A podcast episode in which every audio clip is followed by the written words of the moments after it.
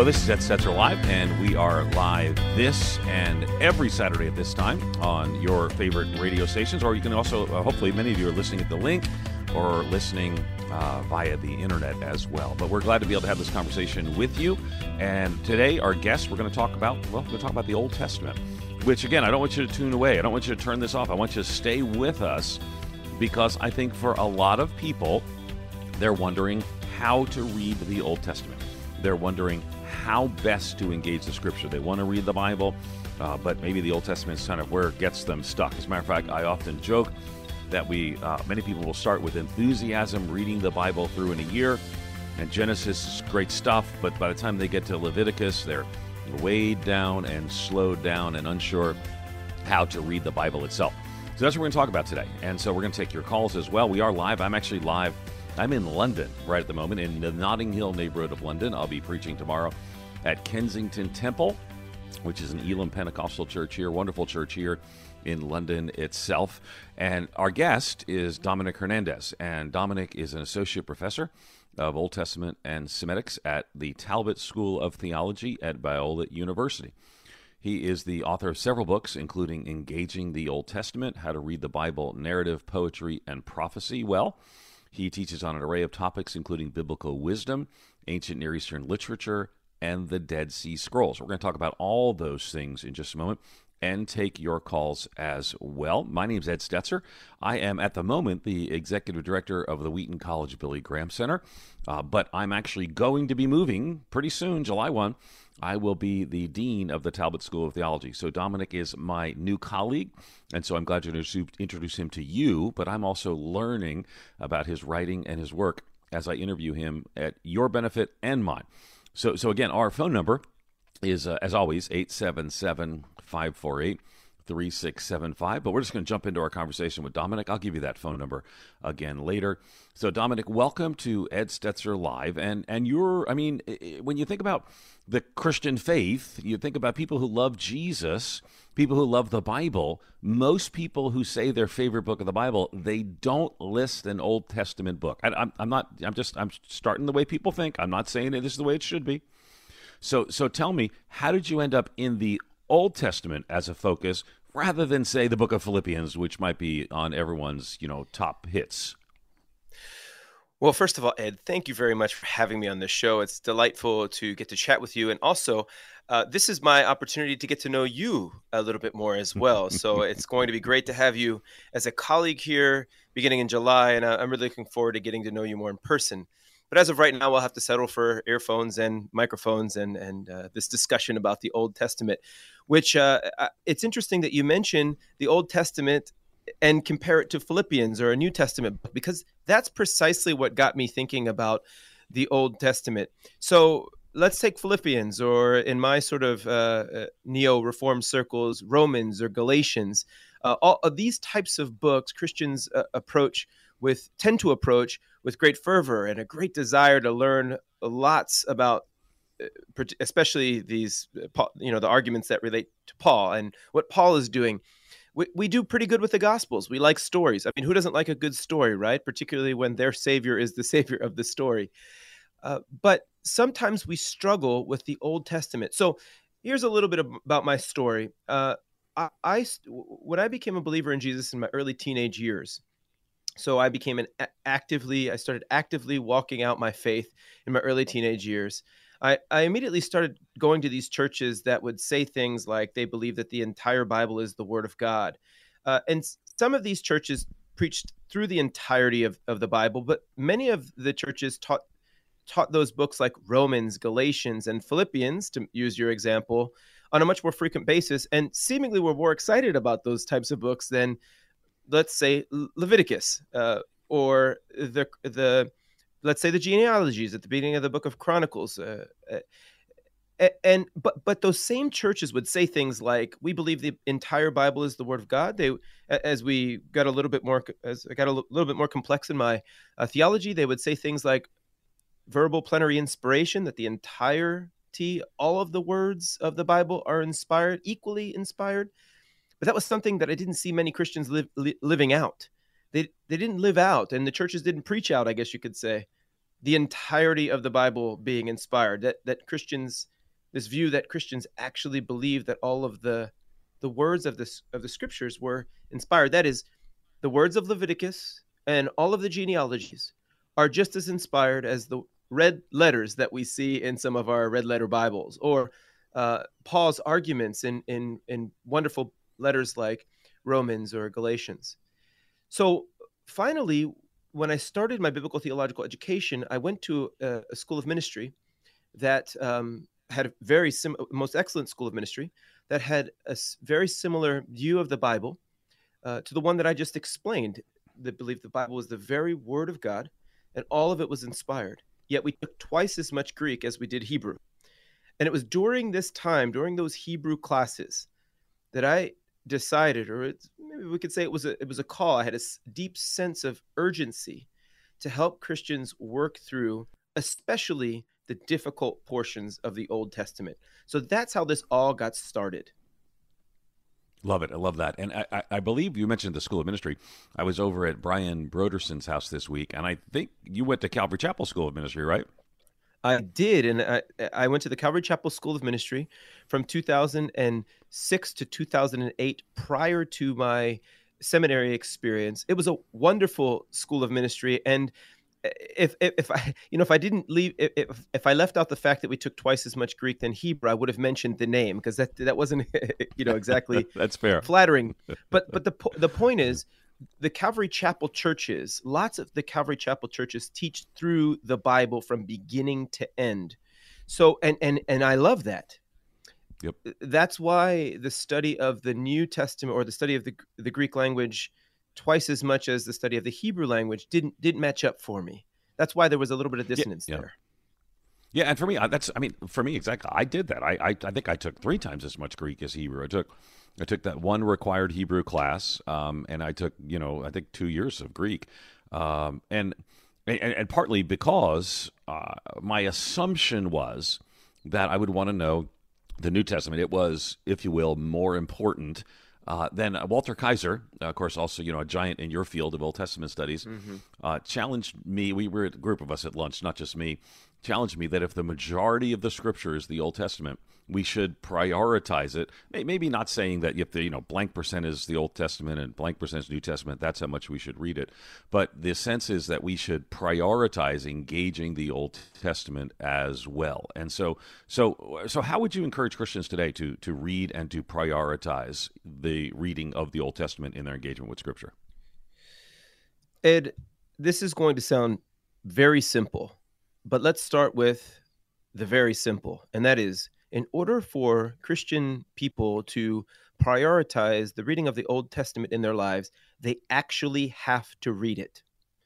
Uh, hopefully that got some of the listeners to giggle a little bit, but it's true. What I noticed my, throughout my, my, my time since the school ministry days was that um, Christians tend to default to reading the New Testament. Now, by the way, I, I mention uh, this specifically in my classes as well as in the, in my book. It, I'm not saying let's pretend that we aren't Christians. I'm not saying let's pretend that the New Testament doesn't exist.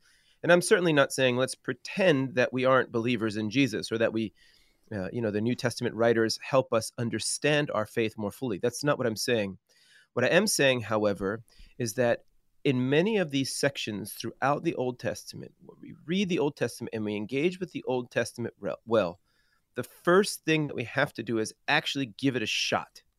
Give it a chance to tell us how good God is on its own terms. And then we can continue to move and get a wider, larger panorama, a broader panorama as we continue reading the Scriptures. So, so we're getting a bigger picture of the of the teaching of Scripture, and one of the things that, of course, Walter Kaiser challenged me in is that you really can't understand so much of the New Testament without understanding the context of the Old Testament. Um, so, in, in in your book, by the way, the book, everyone, just is called "Engaging the Old Testament: How to Read Biblical Narrative, Poetry, and Prophecy Well." And I know we're going to have some brilliant calls with some brilliant questions, and we're going to give away a few copies of those books to people who have uh, asked brilliant questions or made brilliant comments. Again, the title of the book is Engaging the Old Testament, How to Read the Biblical Narrative, um, Poetry, and Prophecy Well. But I think that's part of the challenge is reading the Old Testament well maybe takes a little more preparation than reading the example I gave, Philippians, well. You know, I, I could, you know, be anxious for nothing, but everything with prayer and supplication, let your requests be made known to God. I immediately know what that means. I immediately know, maybe to some degree, how to apply to it. Not not all of it. I could we could go to Philippians chapter two and talk about some of the challenges that are there. But I want to talk, uh, when we come back, and I want to take your calls as well, I want to talk about how do we do that? How do we read the biblical text, the Old Testament text, well? Our number, I want to invite you to call, is eight seven seven, five four eight, three six seven five. Maybe you have questions about how to read the Old Testament, how, how to apply it in your own life. Again, our number is eight seven seven, five four eight, three six seven five. One more time, eight seven seven, five four eight, three six seven five.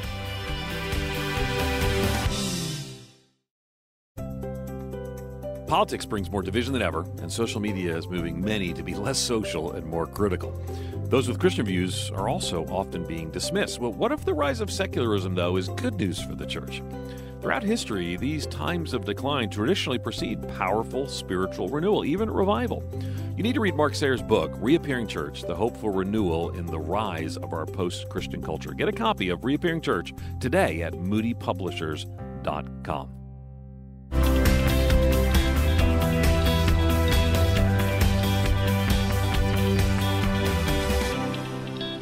Hey, we're back. It's Ed Stetzer, and this is Ed Stetzer Live. We're talking to Dominic Hernandez. Dominic is an associate professor of Old Testament and Semitics at Talbot School of Theology at Biola University. He's got a new book, uh, one of several he's written. The newest one is Engaging the Old Testament, How to Read Biblical Narrative, Poetry, and Prophecy. And that's what we've been talking about, is how do you read the Old Testament? I think most people have a desire to read the Bible. Reading the Bible through in a year is a very common thing that Christians will undertake. But I guess the question is, how do we do that best? And are there different ways to read the Old Testament as we read through this as as well? Matter of fact, I think uh, we'll, well, I want to ask broadly how to read these three categories that you talk about in the book. Again, the subtitle of the book is How to Read Biblical Narrative, Poetry, and Prophecy. So if you don't mind, Dominic, explain to us those broad categories of narrative, poetry, and prophecy. Uh, and then we're going to take some questions already. We got some calls. Our number, again, you can ask as well. Our number is eight seven seven, five four eight, three six seven five. It's eight seven seven, five four eight, three six seven five. So talk to us a little bit about that. How do you read those different categories? And how do we think about the different ways, the different kinds of genre in the Old Testament? Sure, Ed. So this book is a combination of some of my hermeneutics notes, as I taught hermeneutics in English and Spanish throughout the past couple of years, as well as my Old Testament intro notes. So what I realized in hermeneutics class classes was that um, many hermeneutics classes, as I was thinking about how to teach this, many hermeneutics classes, what they do is they break up the Bible into certain genres, and they say, these are the rules for interpreting this particular genre. And to genres, there are no end. So you can split up the Bible in different sections and different chapters and s- sections of chapters and say, this is a particular, this is an oracle, or this is this, or this is that. And here are the rules for reading an oracle or something like that. What I, what I had a problem with, and the problem that I have with that approach, is that uh, it seems that texts, what they do is they participate in different genres, and they can move in and move out and combine different genres. And so we probably shouldn't be superimposing rules for uh, reading certain types of genres. Um, what we should be doing is per- we should be permitting the text and the genre and the author to speak to us. And so what, what I what I tried to do is I tried to minimize the quantity of genres and give more general principles for reading throughout this book. So I just narrowed it down to narrative, poetry, and prophecy, knowing that prophecy includes both narrative and and poetry. Um, and as a as opposed to getting into the, the nitty-gritty, into the weeds concerning how to read, specifically how to read genres and subgenres and the like, what I did in the beginning of the book is I just gave four pointers for how Christians, and maybe even paradigm changers, for how Christians need to, or certain reading commitments that would facilitate what I would consider to be a better reading of the biblical text. The first thing that I say, and this is where we all have to start, is that we have to read humbly. That is, we have to recognize that even though we have lots, we can get lots of information about the biblical text from the biblical text, and even about history and other things from the biblical text, all of our readings of the Bible can always be better. And we have to be humble about that. We have to go to the biblical text with a humble disposition, ready to learn from the biblical author things that we have ne- maybe have never thought about before, never considered.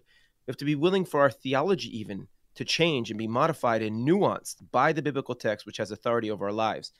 We also have to read successively. Now, that doesn't mean start in Genesis and go to Revelation necessarily, but it means that we have to recognize that the Bible, all of God's revelation, God's written correspondence, and God's verbal correspondence did not fall from the heavens all at one time. So there are going to be sections of the Bible that are incomplete insofar as they don't give us the, the entirety. They don't give us the big picture. They don't give us the panorama. They give us sections. So we have to keep reading. And then the third principle is reading entirely, which was what we mentioned before the break. And that is, in order for Christians to, to engage well with the Old Testament, they actually have to read it. They have to read it in its entirety.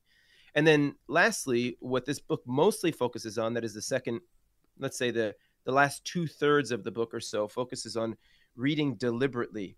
And the best way to, to explain what reading deliberately is in a way that everyone can understand, though there's details in the book, but the best way to explain it is to say to the reader, slow down when you read. Now, by the way, there's lo- there are lots of benefits to reading fast. I, I recognize that. And also there's an issue, you know, many fast readers are considered intelligent. People that read lots of books a year are considered intelligent. But when we when we read the Bible, there there are there are positives to reading fast. You certainly want to get the, as much of the panorama as possible, but there's some real negatives to reading fast. Sometimes when we read fast, most times I would say, when we read fast, unless we are incredibly gifted readers, that is, we perceive details, we will some sometimes skip over or maybe even pass over or even take for granted the genius of the writer. The biblical authors were really smart. And we, with distances between us and the writers, many different distances, particularly language, geog- geography, and all, cultural distances, all those distances, we have to slow down to breach some of those gaps. So those are the four pointers that I start off the book with concerning how to engage the Old Testament well. Love it, love it. We're going to get into some specific questions as well. Let's go first to uh, James in Tuscaloosa, Alabama. Roll Tide. James, you're on the air with your question or your comment. Go ahead. Oh, I don't know that we have James there. Okay, so we'll I'll come back with a question. We'll see if we can figure that out. Courtney, if you could check on that, sure. That would be great. Okay, so when you when you walk through the Old Testament texts, Um, you know, sometimes the Old Testament text has a clear, plain reading and understanding. You know, we think about writings in Joshua, for example. What's God going to do? Uh, how how is Joshua going to respond? Things of that sort. But there are some places when it's not so clear. So help us to think about that. You've already used the word hermeneutics. So hermeneutics is this understanding of the interpretation of Scripture. When we read things that are less clear in the Old Testament, how do we try to understand them more fully? Well, I think sometimes when we read things in the Old Testament, many of our problems with reading come from us as readers, not necessarily with the text. So that's why some those four principles, those four re- reading strategies that I gave a couple of minutes ago are very helpful, because sometimes we approach the Old Testament with certain types of expectations that we, for many Christians, in this, for, we perceive from the New Testament. So let me give you an example. You mentioned in the first segment, um, Philippians and how we we might default to reading a book like Philippians. And I said, yeah, and Romans and Galatians. Well, in those books, in those New Testament books, we can easily make ourselves as contemporary readers the interlocutors, that is the conversation partner, the dialogue partner of Paul. And we, we can do this to a certain extent even with Jesus' stories in the Gospels. And so the application, or the stories about Jesus in the Gospels, or even we maybe better stated, the words of Jesus in the Gospels. So the application to the lives of contemporary readers is a much straighter and shorter line from text to reality for us. But you try to do that in Ecclesiastes, and it doesn't work. And, and the reason is because, well, first of all, we're not the primary interlocutors of Paul's texts and the Gospels, and we're not the primary interlocutors in Ecclesiastes. But the distances, when I say distances, I mean many distances, uh, cultural distances, language distances, the distances in how things were writing. So rhetorical distances, all of these distances are much greater with sections of the Old Testament. So in, in a way, that is a problem that is not just caused by the text being difficult. By the way, Kohelet, Ecclesiastes is, is kind of a difficult book, but it's not just caused by that. It's also caused by expectations of the readers. And some of these expectations are distinctly contemporary. They they run deep in, in, in Christian culture, which you're an expert to, to talking about this type of stuff. Uh, but so I, I would I would start off, I mean, we can talk about specifics in the Old Testament, but I would start off by saying that many of the issues that we have when we read the Old Testament are not because of the Old Testament text being difficult, but rather They're, they they stem from certain impositions that we make upon the text as contemporary readers. Hmm. I, I think your comment about being distant help that's that that's helpful as well. There is, I mean, clearly there's always a cultural distance that's there, you know, when we read the biblical text because it's written at a different time by people in a different world. But the time and the distance does seem um, greater when we look to those Old Testament references as well. Let's try uh, James. I was very proud of the fact that when I went to James, I, I said roll tide to him a minute ago. So because I know very little about sports, but I've been to an Alabama football game in Tuscaloosa, Alabama. But James, let's not talk football because that's all I know. But James, you're live on the air with your question or your comment. Go ahead. Okay. Well, thank you very much for taking my call. Um, my question is this, in talking with other believers, especially about the prophecy part of the Old Testament as it relates to the coming of Jesus, sometimes I have fellow Christians say, well, I just don't see that. And I realize that they're looking at it from a, you know, a, a twenty-first century point of view, trying to look back. And I'm just wondering what criteria did the ancient Jews use to determine if this passage was actually a messianic passage, or if it was just something referring to a general prophecy, maybe about Israel in, in general? Oh, that's a great question, James. If you'll hold on a second, too, we're going to give you a copy um, of the book. The book is uh, Engaging the Old Testament, How to Read Biblical Narrative, Poetry, and Prophecy Well. So, so Dominic, I mean, great question from James is how do people, uh, how, how would Jewish readers have looked at a passage and seen it as messianic, relating to Israel, a combination thereof? Because we look at it today and we say, well, this is referring to the Messiah who has come. But even today, Jews wouldn't read it the same way. So explain some of the differences that are there. Yeah, this is this is this is a great question for a couple of reasons. First of all, and that's not filler. That's me actually saying this is a great question. Um, There are a few. There are a few different. There are a few things that we have to recognize as we. as we walk through the Old Testament, and that is, uh, particularly prophecy. Many times Christians take, they understand the concept of prophecy to necessarily be speaking about the future. This is a very important thing that we have to understand as we talk about prophecy. But the biblical prophets weren't necessarily always talking about the future. So on the one hand, we recognize when there's pushback, not just from people in the Jewish community, but also by people in, the, in, in our Christian communities saying, hey, that passage may not actually be talking about the end times. That passage may actually be talking, let's say, about one of the exiles, the Babylonian exile, or maybe about the return of the Jewish people from exile, or or something like that, right? So th- those are a couple of things that we need to take into consideration. First of all, not every passage is necessarily a, a futuristic or an end times passage, or maybe even speaking specifically about Jesus. Some of those passages, if they are futuristic, might not even be, you know, talking about Uh, events that happen deep into the future.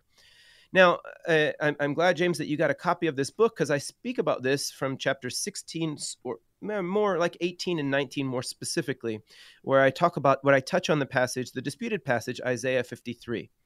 Now, what's interesting is that we're, as we're talking about engaging the Old Testament, and you, you mentioned how, how you asked, how do how did Jews read these passages? Well, uh, there's a couple of ways that we can figure that out.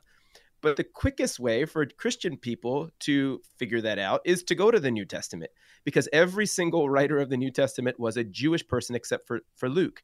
So the, in the New Testament, we even if you don't necessarily, even if you're not of the Christian tradition and you don't necessarily agree with the way that the Jewish writers of the New Testament understood some of the passages of the Old Testament, no, I agree with them, but even if you don't agree, that is early Jewish interpretation of the Old Testament, what we call the Old Testament text, what, what Jewish people would call the Tanakh.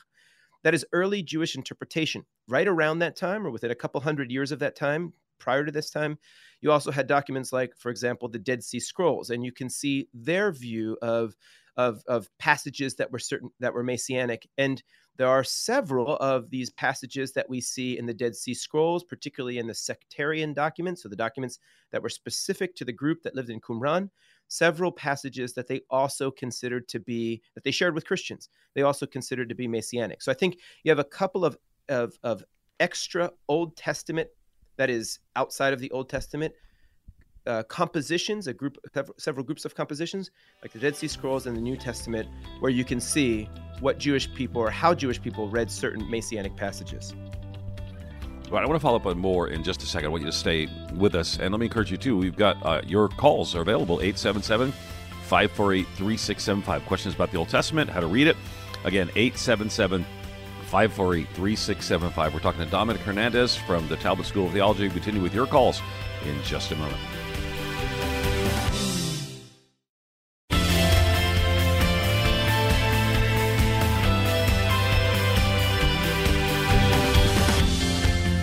Hey, we're back at Ed Stetzer Live. You're listening to Ed Stetzer. I'm actually live from London, uh, where I'm here for the next few days, uh, speaking at Kensington Temple tomorrow, some meetings at Oxford on Monday, and then with the Vineyard National Meeting in the U K here the, later in the week. So looking forward to a few days here in the U K again. Uh, my guest is actually in Southern California, where I'll soon be moving to serve with him at the Talbot School of Theology. Dominic, Dominic Hernandez is my guest. His new book is Engaging the Old Testament, How to Read Biblical Narrative, Poetry, and Prophecy. Well, I think that um, going to lead to a question one of our callers has about, well, how do we apply passages from the Old Testament to today? Let me invite folks to give us a call if you have questions as well. eight seven seven, five four eight, three six seven five. Particularly, too, I'd like to hear, uh, maybe you've got a way that you've thought about the Old Testament, how you might read it and engage it well. In addition to questions, all are welcome, eight seven seven, five four eight, three six seven five. We're going to go to Jim in Florida. Jim, you're live on the air. What's your question or your comment? Oh, Jim was going to, we're going to come back. We're having some technological difficulties, so just hold for one second. Jim, we're going to come back to you now. It should work now. Jim, you're live on the air. Go ahead.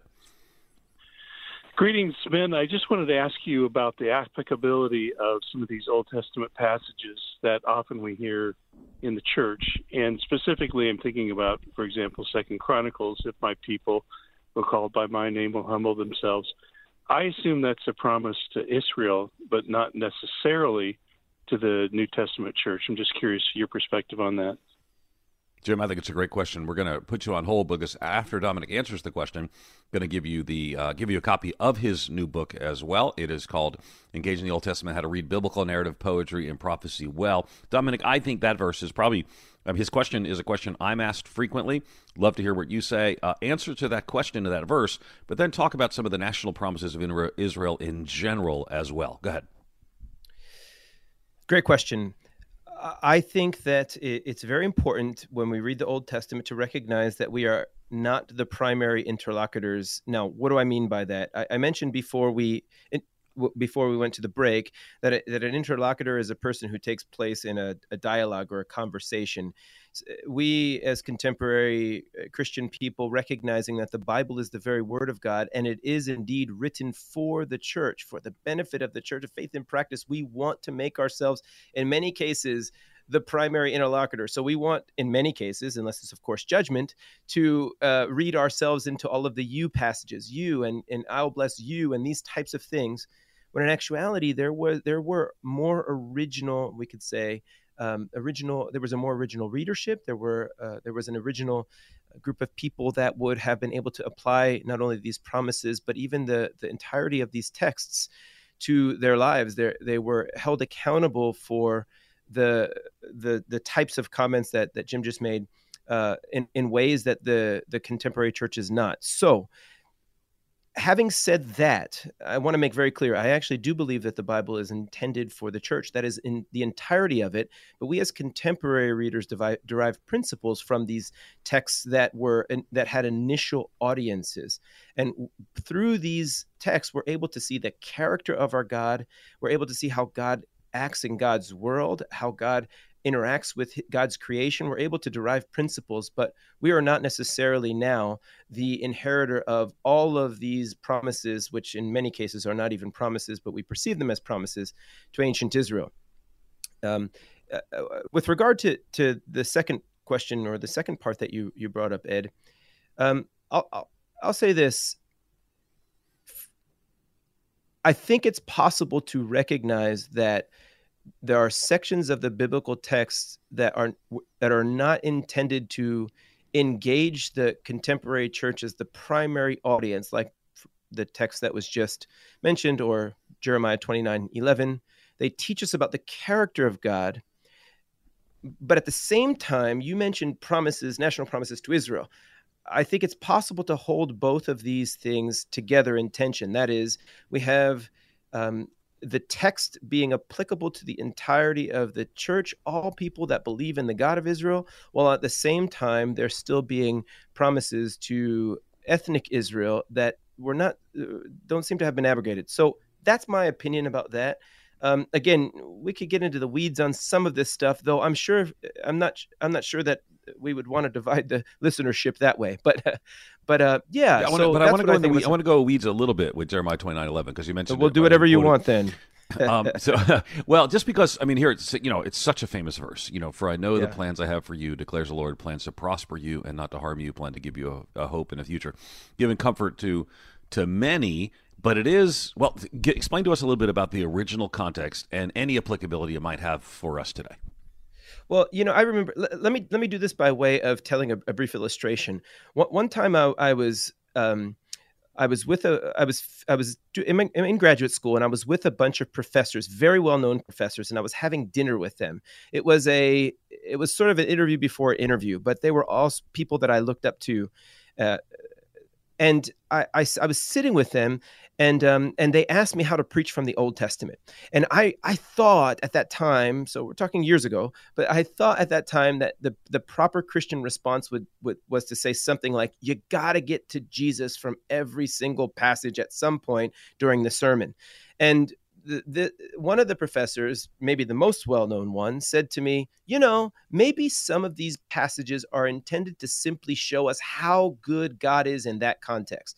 And I I heard that, and I would like to think that I was that, that was a parad I received it, and that shifted my paradigm as to how to read through passages like Jeremiah twenty-nine eleven in the Old Testament. So there are always historical contexts. For example, in that context, it's the context of the Judean exile, right? But are we learning something about the character of God that can be applied in our very day and age? Yes. But does that particular, the we could say the promise of texts like that one necessarily apply to contemporary Christians if they if they just claim it, or if they put themselves as if they were the in the position of historical? No, that's not that's not the purpose of the writing of those types of texts.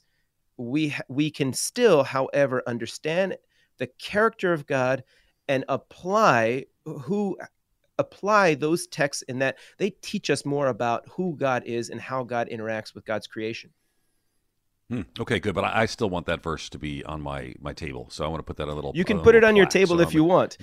You know, there. I, I'll say this: it, it, it, it, for, at the at the, I might be being a little, little long winded here, but there are several texts in the Old Testament that Christians don't necessarily that Christians tend to not cite in context, but rather utilize the rhetoric for contemporary circumstances, even though they recognize that they're not citing it in context. Now, depending upon the situation and the understanding of what those words mean, I'm not completely opposed to that. So let me give you a brief example. Uh, frequently, we'll say things to women of honor or value or a virtue that she's, we'll say something like, she is a Proverbs thirty-one woman. Well, those of us that have studied Proverbs, most of us, I would say, but I don't want to join anyone in on me, unless you're, you know, you're, I don't want to make anybody mad here. Let's just say me, as I read through the Proverbs, that is very clearly not the application of Proverbs thirty-one. This is not a checklist for all virtuous women to do. This is just not the case. This seems to be the personification of wisdom. We have various intertextual uh, clues there that what we're talking about really is wisdom and not a checklist for a virtuous wife, as maybe some of the translations translate this. So when we when we call our wives, or when we call our mothers, or when we call women virtuous women, making reference to Proverbs thirty-one, is that always done in context? No, that's not what the passage means. But can it be utilized in a contemporary society to encourage people? I think it can be, given the right context. So I'm not completely opposed to it, but we have to recognize that sometimes the the what we the the meaning that the contemporary meaning that we give to these biblical texts is not necessarily what the writer was intending, and we should be striving to get at what the writer was intending.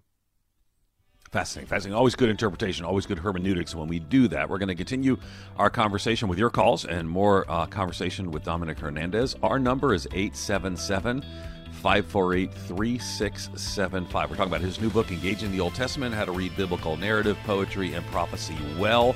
Again, our number, one more segment. You want to jump on? This is the time, eight seven seven, eight seven seven, five four eight, three six seven five. We'll continue with your calls in just a moment.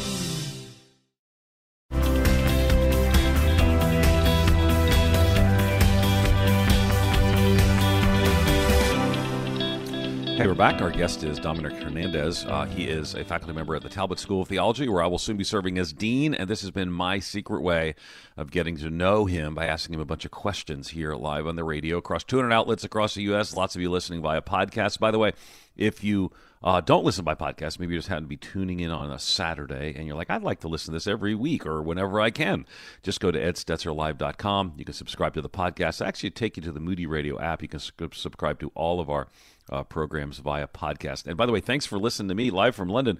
You can probably tell a little bit from my voice that I've got a cold or something, and so uh, so apologize for the occasional uh, whiny sound, uh, but but glad to be able to have this conversation with Dominic Hernandez, and also taking some great calls. Juanita, you're going to be up next from Cleveland, Ohio. Ohio. Juanita, go ahead with your question or your comment.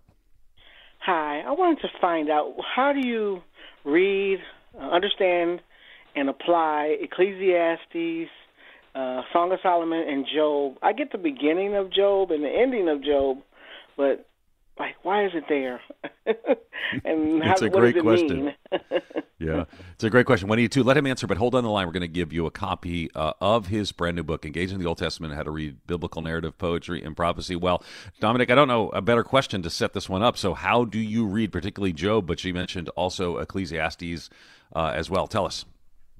Did you say that we were running out of time now? I'm not sure. Is this coming? To... No, we're good. We're good. We got time. But this is the last segment. So, so just, but yeah, I get what you're saying, but do, do your best to not go full professor mode. Okay, I'll do my best to not go full professor mode. If it's okay with Juanita, we'll jump to the book of Job, which she mentioned at the at the at the end, and then we'll work our way to the other books um, until you cut me off. So, uh, these books are. Are are difficult books to to get, and the first, I think you could say, the first step in order to getting these books, if if we can say something like that, is to actually read them. Even if we don't get them, I encourage Christian readers to to read through them, continue to read through them.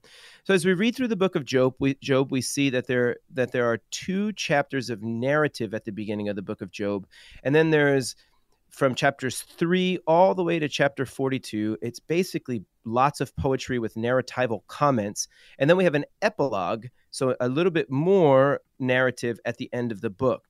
So we're kind of like, what's this, you know, mix in in in, in genre here? We have narrative and poetry throughout the entirety of the book.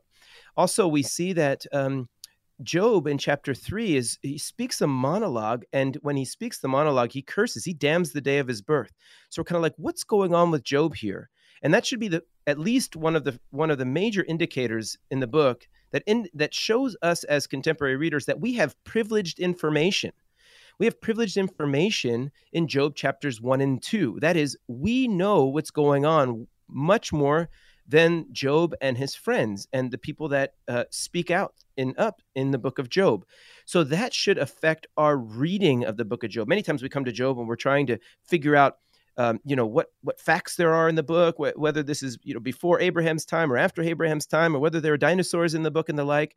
But actually, our, our primary disposition to the book of Job after reading the first couple of chapters should be, wow, we are given privileged information to now discern what's going on in the dialogues. Like, that is, who is actually telling the truth or closest to the truth as to the situation that is at, at, at hand. As we read through the first twenty-seven chapters, three rounds of speeches of the book of Job, what we end up realizing is that Job actually, uh, and Job's friends, neither one knows what's going on, and they're actually misguided. Job chapter twenty-eight is a, they're, they're all misguided actually. Job chapter twenty-eight is a, is a poem on wisdom. Job twenty-nine to thirty-one is another sort of monologue. And then another character shows up named Elihu, and we don't know who that, where that character comes from. After Elihu, we have God speaking from the whirlwind, and then we have Job chapter forty-two, and verses six and seven are pretty confusing. Some people say, ah, Job re repents at the end and everything's okay. And others say, what do you mean Job repents? If Job repents, then basically the challenge to God's system of just retribution in the very beginning of the book is essentially defeated. That is, if Job says sorry and gets all of his stuff back, then basically Satan, Satan wins at the end. So the book of Job does this to us. But ultimately, what I think we end up getting from the book of Job is a situation in which traditional wisdom, so I'll pause and say, as we read through the book of Proverbs, we see these traditional principles that apply to the lives of people. They seem to be very cause and effect. Uh, many of the, the individual adages of the book of Proverbs are traditionally accepted, we could say. Well, we see in the book of Job a situation in which traditional wisdom is not applicable. All of us as readers of the Proverbs know that they are situation specific. And in Job, we see a situation in which the traditional wisdom concerning, we could say, riches, concerning retribution, concerning suffering, all of these things, we see a situation in which those traditional principles do not apply. And thereby, we understand much more what happens in the prologue, that God is in control of everything. God, in fact, as we see throughout the book of Job, really permits us as readers to perceive the, the, we can say, the mistakes that are made by the characters as they speak, so that we can reflect upon the prologue as well as the epilogue as contemporary readers and learn about the character of God. Or that's Job. Um, Ecclesiastes, and, yeah. Yeah. And so, Please and, don't and, go on Ecclesiastes, and, but let me just go back to Job before you do. So, sure. so then, if I read the message of Job, the message of Job is what in a paragraph? Uh, you, what do you mean a paragraph? No, so, paragraph, so a paragraph, like six sentences. Give give us a summary of the message of the book of Job. Here's what I will say. Sometimes we look at Job and we we try to be reductionistic and say the book of Job is about this. And most times people will point at human suffering, or they'll point at um, you know.